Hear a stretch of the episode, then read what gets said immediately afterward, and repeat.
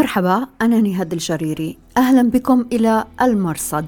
في هذا البرنامج نتابع أخبار العالم المظلم من الجهاديين إلى عالم الإنترنت المعتم والجريمة المنظمة. أهلا بكم في راديو وتلفزيون الآن. المرصد بودكاست على أخبار الآن.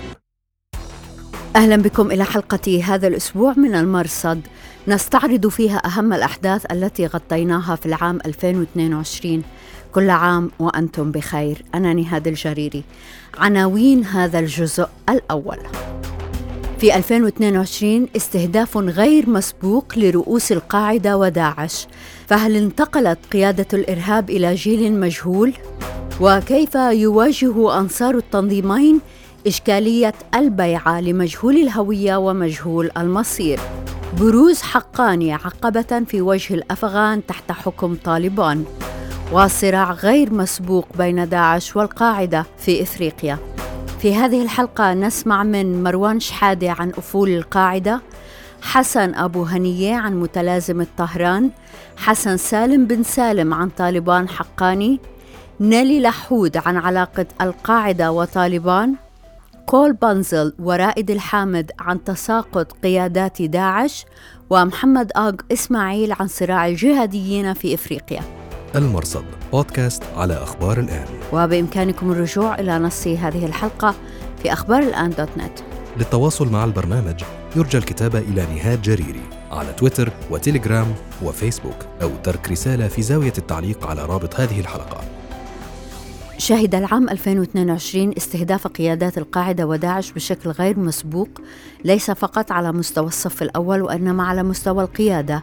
أيمن الظواهري أمير تنظيم القاعدة والجهاد المخضرم قتل في كابول في يوليو ألفين واثنين وعشرين، ولما تعلن القاعدة خليفة له. داعش خسر خليفتين ونائبا، أبا إبراهيم وأبا الحسن، وعينوا أبا الحسين خليفة، وخسروا أبا حمزة المتحدث السابق باسم التنظيم. ما يحدث في قمة هرم هذين التنظيمين يشكل معضلتين: الأولى شرعية من حيث البيعة، وبالتالي مشروعية وجود هذين التنظيمين وما يمارسانه من قتل وترهيب، والثانية أخلاقية من حيث علاقة هذين التنظيمين بالمحيط من حلفاء وأعداء. بودكاست على أخبار الآن.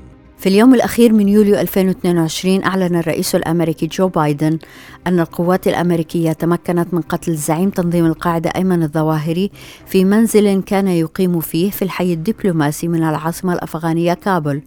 حكومة طالبان لا تزال تشكك في الرواية الأمريكية وتقول: لا معلومات لدينا عن وصول الظواهري إلى كابول أو إقامته فيها. قتل الظواهري كشف عن إشكاليات حول علاقة القاعدة بذاتها وعلاقتها بالآخرين وخاصة طالبان. خمسة أشهر مرت ولما يحسم إعلام القاعدة مصير الظواهري حيا كان أم ميتا، فلا يزال الإعلام المركزي منسلخا عن الواقع بإعادة تدوير تسجيلات للظواهري وتقديمها على أنها جديد، على نحو ما رأيناه في التسجيل الأخير شهداء الهند تحت راية النبي، الذي تضمن مقاطع صوتية للظواهري أغلب الظن أنها مسترجعة من جلسة تسجيل سلسلة احمل سلاح الشهيد في ألفين وسبعة عشر. في أخبار الآن مقال عن هاتين السلسلتين. فماذا يعني قتل الظواهري آخر الكبار؟ في أغسطس ألفين واثنين وعشرين في الحلقة مئة وواحد وخمسين من هذا البرنامج تحدثت إلى مروان شحادي الذي واكب تاريخ الأفغان العرب. يعني هذا سؤال في غاية الأهمية. أنا أنا في تقديري حينما قلت قبل أكثر من عام أن زمن القاعدة ولا أنا في تقديري ستشهد المرحلة ما بعد الظواهري تحولات، يعني بمعنى ربما تذوب القاعدة كشكل تنظيمي وحركي وحتى تسمية تذوب نهائيا وتختفي وتتحول إلى جماعة جديدة. يعني بمعنى القاعدة أصبحت وصمة لعنة لكل من يحمل هذه التسمية، وتستمر المعركة الأمنية ومعركة الطائرات بدون طيار في أي بقعة في العالم. لذلك أنا في تقديري أن القيادة الجديدة ربما لن تعلن عن الخليفة بشكل علني، وربما تكتفي بتعيينه يعني ضمن بيان وكذا، ثم تذوب ضمن تحالفات جديدة ضمن جماعة نصرة الإسلام والمسلمين، وتتحول إلى جماعة إقليمية وتنتقل من العالمية إلى الإقليمية، لأنه وجدت القاعدة أنها لا تستطيع أن تواجه العالم أجمع في ظل استراتيجية الحرب على الإرهاب، بل أضرت بها هذه الاستراتيجية بدرجة كبيرة، بحيث أنه أنهت كل القيادات الصف الأول والثاني والثالث والرابع ربما. فبالتالي أيضا وجود تنظيم ذو أيديولوجيا تقريبا ولدت وخرجت من رحم القاعدة وتختلف في اختلافات طفيفة، ربما هذا يساهم في أيضا إضعاف القاعدة، إضعاف تنظيم القاعدة. بودكاست على أخبار الآن. إذن لماذا لا تعلن القاعدة عن مصير الظواهري؟ إن كان حياً فهي بذلك تحرج أمريكا وتخفف الضغط عن طالبان المتهمين بنكث اتفاق الدوحة الذي ينص صراحة على أن طالبان يتعهدون بعدم إيواء أي من القاعدة. وإن كان ميتاً فمن يقود التنظيم الآن قيادة على الأقل روحية بموجب حكم البيعة الذي التزموا هم به في أدبياتهم ومعاشهم ومماتهم. قائمة رجالات الحرس القديم في القاعدة قصيرة جدا جدا، فمن هو المرشح لخلافة الظواهري؟ يبرز اسم سيف العدل، لكن هذا الاسم إشكالي بحكم علاقته بإيران. وفريق أخبار الآن أنتج سلسلة متلازمة طهران في العام ألفين واثنين وعشرين، وفيها وثائق من أرشيف القاعدة عن تورط سيف العدل مع حكم الملالي في طهران، وكيف يؤثر صهره مصطفى حامد أبو الوليد على سلوك التنظيم. لماذا علاقة إيران بالقاعدة إشكالية متجددة؟ في أغسطس ألفين واثنين وعشرين في الحلقة مئة وواحد وخمسين من هذا البرنامج تحدثت إلى حسن أبو هنية الذي أرخ للحركات الجهادية والإسلامية في المنطقة. أعتقد بعد خصوصا بعد الربيع العربي والخلاف على الأجندة الإيرانية، نعلم تاريخيا لم تكن هناك مشكلة بين القاعدة وإيران، لأن كانت العدو المشترك هو الولايات المتحدة الأمريكية وإسرائيل والأنظمة المحلية، وبالتالي هذا هو الجامع بين الرؤية الاستراتيجية في المفهوم السياسي، وهذا كان يعني لا يجد أي مشكلة. لكن بعد الربيع العربي وتحول أجندة إيران بشكل واضح وصريح باتجاه السنة، لم تعد أولوياتها مواجهة أمريكا، بل هي تعتبرها عدو يعني يعني خصم أو منافس جيوسياسي وليس عدوا أيديولوجيا، بينما هي تعتبر السنة الآن عدوها، وبالتالي هي تسيطر في العراق، في سوريا، في لبنان، في اليمن. وبالتالي هذا شاهدنا على مدى سنوات يعني أصبحت هناك مشكل في تحديد هذه التراث التاريخي للقاعدة، لأن هذا تبدلت الأحوال، تغيرت إيران وتغيرت القاعدة، وبالتالي سيجد صعوبة كثير من أتباع القاعدة بالمبايعة أو قبول البيعة لسيف العدل، وهذا قد يخلق انقسامات عديدة. ولذلك قلت بأنه فعلا ستتأخر البيعة ريثما يتم ربما التوصل إلى حل توافق بهذا السياق. بودكاست على أخبار الآن. قتل الظواهري كشف عن علاقة شائكة بين القاعدة وطالبان، وحتى علاقة شائكة داخل طالبان. فهل خان طالبان الظواهري واستدرجوه إلى حتفه، أم خان بعضهم بعضاً؟ والمقصود هنا جناح حقاني المتنفذ في طالبان والمقرب من القاعدة.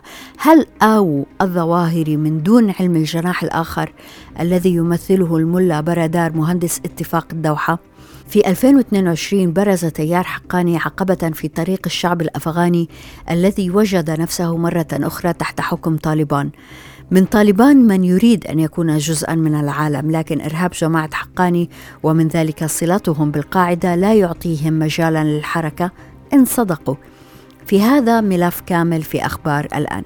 عن نفوذ حقاني ودعمه للقاعدة تحدثت مع الدكتور حسن سالم بن سالم الباحث في شؤون الجماعات المتطرفة في الحلقة مئة واثنين وخمسين. سراج الدين حقاني من الواضح أنه هو استفاد كثيراً من تجربة والده جلال الدين حقاني، لأنه جلال الدين كان يميزه أمرين مهمين في التعامل مع مثل هذه المجموعات سواء كانت القاعدة أو غيرها. جلال الدين حقاني كان عنده نوع من القدرة الفائقة على صنع تحالفات تكتيكية مع مختلف المجموعات الفاعلة في أرض أفغانستان، كان يعمل على صنع هذه التحالفات التكتيكية. قلنا أنه فتح مجال العرب، كان هناك عنده دعم للمقاتلين العرب، دعم للقاعدة بشكل غير مباشر. في الوقت نفسه كان عنده نزعة برغماتية متطرفة جدا، بمعنى أنه كان في ظل تلك التحالفات يدرك تماما العواقب العملية التي قد يترتب عليها في الداخل أو في الخارج أو في العمل الحام لمجموعته، بمعنى أنه هذه التحالفات قد تؤدي بالضرر على مجموعة شبكة حقاني. هذا هذه القضية كان جلال الدين حقاني على وعي فيه، ولذلك حرص على أن أن يدعن الحركة أو الشبكة دائما تاريخيا تحت كيانات أخرى. في عهد الثمانينات طيلة الجهاد الأفغاني ظل، مع أنه كان حقاني يستطيع أنه يؤسس حزب إسلامي في ذلك الوقت نظرا لقوة مجموعته، ظل تحت يونس خالص في الثمانينات، وظل تحت حكومة طالبان، وظل تحت إمارة طالبان بعد ذلك في مرحلة التمرد، مع في المقابل المحافظة على الاستقلالية المادية والعملياتية، بمعنى أنه هو ظل مستمر، هو ليس عملية، ليس مستقل ككيان مستقل، بل ككيان مندرج تحت كيان أكبر، ويمارس استقلاليته المالية واستقلاليته العملياتية. سراج الدين حقاني ورث هذا الأسلوب من والده، واستطاع أنه يمارس عملية التنسيق مع هذه المجموعات والاستمرار في العمل مع هذه المجموعات دون أن يكون متورط في أي عمل إرهابي يمس الاجهاد الدولي، بمعنى أن لا يتورط في أي عمل يمس أي غربيين خارج نطاق أفغانستان. وهذا الذي حرص عليه، أنه لا يثبت عليه أو يكون متورط في أي عمل من هذه الناحية. بودكاست على أخبار الآن. وهكذا يجتهد طالبان أو بعضهم في النأي بأنفسهم عن القاعدة. في العام ألفين واثنين وعشرين قالوا صراحة إنهم لا يرحبون بالمقاتلين الأجانب على أراضيهم. الأهم هو ما قاله لنا جهادي من الأفغان العرب في مقابلة أجريتها معه في أغسطس ألفين واثنين وعشرين ضمن الحلقة مئة وستة وخمسين من هذا البرنامج. عندما عاد طالبان العام الماضي، هل توقعتم أن يتغير حالكم إلى الأفضل؟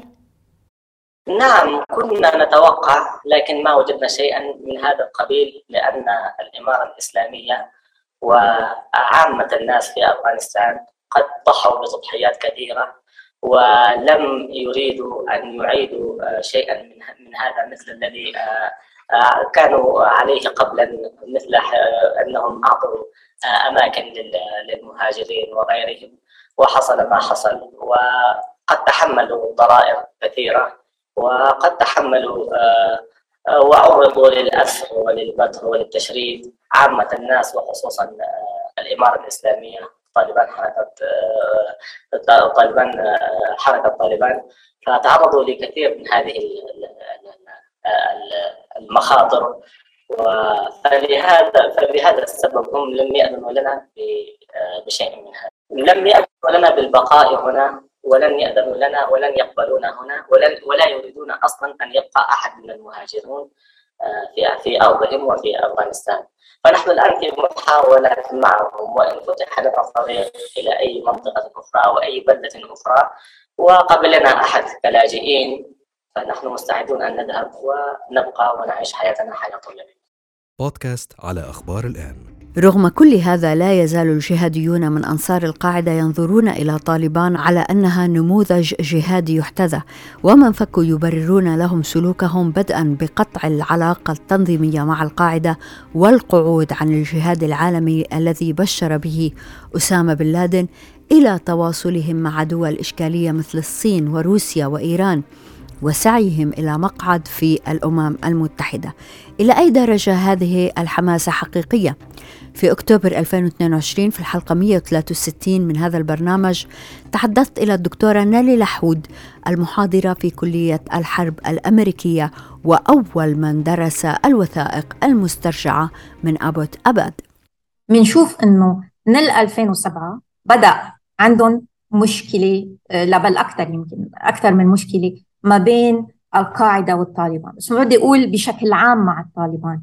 منشوف من خلال الرسائل إنه القاعدة بتحكي عن الطالبان كتيارين، تيار الصادق اللي هو برئاسة ملا عمر، والتيار المداهن اللي هو اللي هو يشتغلوا مع أيوة بيكسبوا كمان برادار وغيره، يلي هن عم يشتغلوا للآي إس آي، اللي هن عم يشتغلوا بالتحديد إذا بتسمحي لي أقرأ لك أقرأ لك من بالي.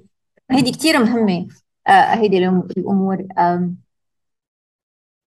هيدي بالألفين وسبعة وعم يحكي عن اغتيال ملا داد الله، واللي هي بيقول هيدي من بن لادن ألفين وسبعة عن مؤامرة اغتياله، فأن الأمر خطير جدا وينبغي النظر فيه. الأمر ليس اغتيالا لرجل واحد رغم عظم حرمة الدم المسلم، ولكنه بداية لاغتيال التيار الجهادي الصادق الذي يرفض المداهنة في دين الله. كيف؟ أرجو الأخذ بالأسباب، هيدا عم يكتبوا للظواهري، أرجو الأخذ بالأسباب التي من شأنها المحافظة وتقوية التيار الصادق ومدافعة وإدفاء وإضعاف التيار المهادن مندوب الاي اس اي، بيكتب اي اس اي بالانجليزي عن البقوة الثانيين. إذا بتسمحي لي كمان أقرأ من من رسالة الظواهري بال ألفين وعشرة.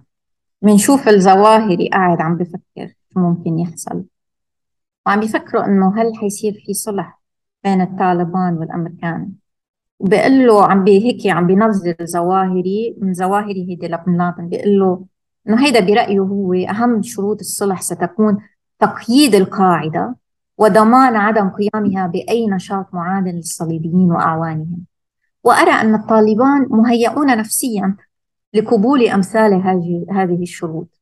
بس شو اللي عم يرحم القاعدة بهالوقت؟ بيقول له الصليبيون باستكبارهم وتخوفهم وتوجسهم هذا يترددون ألف مرة في عقد اتفاق مع أمثال محمد عمر. اسمعي هيدي، ويفضلون يتفاوض مع بعض والجواسيس والمنافقين باسم طالبان. يعني مثل كأنه عارف شو بده يصير، انه هول يلي يلي ارادوا يلي يلي قبلوا يجتمعوا مع الامريكان هول الخونه والجواسيس والمنافقين باسم طالبان. بودكاست على أخبار الآن. في فبراير ألفين واثنين وعشرين أعلن الرئيس الأمريكي جو بايدن أن التحالف قتل خليفة داعش المزعوم أبا إبراهيم الهاشمي القرشي الذي نعرفه باسم حج عبد الله قردش، وذلك في إنزال جوي وقع في المنطقة الممتدة من أطمة إلى دير بلوط أقصى شمال غرب سوريا. في عشرة مارس، في كلمة صوتية بثها إعلام داعش الرسمي، أعلن التنظيم عن خليفة جديد هو أبو الحسن الهاشمي القرشي. الكلمة الصوتية ألقاها أبو عمر المهاجر الذي قدم له إعلام داعش بأنه المتحدث باسم التنظيم. أبو عمر لم يؤكد وحسب قتل أبي إبراهيم، بل أيضا قتل أبي حمزة المهاجر المتحدث السابق باسم التنظيم. في ذلك الوقت بدأ فريق أخبار الآن البحث في احتمال أن يكون أبو حمزة قتل فعلا، ولكن ليس في أطمة في فبراير، وإنما في جرابلس قبل ذلك بأربعة أشهر. وفعلا في مايو كشف حساب قناة فضح عباد البغدادي والهاشمي التي نعتقد أنها تتألف من عناصر سابقين في داعش، كشفوا أن أبا حمزة قتل في جرابلس في نوفمبر ألفين وواحد وعشرين.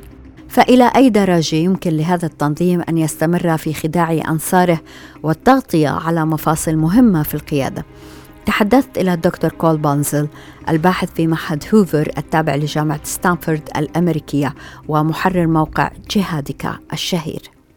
It's certainly remarkable that they waited um, some four months before announcing that uh, that the the mutahaddith had been killed. يقول الدكتور بانزل: مذهل أنهم انتظروا أربعة أشهر قبل الإعلان عن قتل المتحدث. ثمة وجهتا نظر، هم لم يكذبوا حرفيا عندما أعلنوا في عشرة مارس قتل أبي حمزة والخليفة أبي إبراهيم، لم يقولوا إنهما قتلا في نفس العملية وإنما في الأيام الماضية، وهذا فيه غموض، لذا قد يجدون مخرجا من الكذب. عجيب أنهم لم يؤكدوا قتله علنا، ولكن أظن أنهم سيفعلون لاحقا. المتحدث منصب مهم لا يستطيع أي داعشي توليه، عليه إتقان العربية، فهو صوت الخلافة في الأرض، لذا أعتقد أنهم أجروا مفاوضات لتحديد خليفة المتحدث أيضا، وقد يكون هذا سبب تأخر إعلان قتل الخليفة. بعد أكثر من شهر أعلنوا ذلك في بيان المتحدث الجديد أبو عمر المهاجر، وهذا لا يزال أمر غريب يدلل أيضا على بعض الخلل في صفوف التنظيم العليا وإدارتهم لانتقال القيادة. واضح أنه أمر يستغرق أكثر من أيام.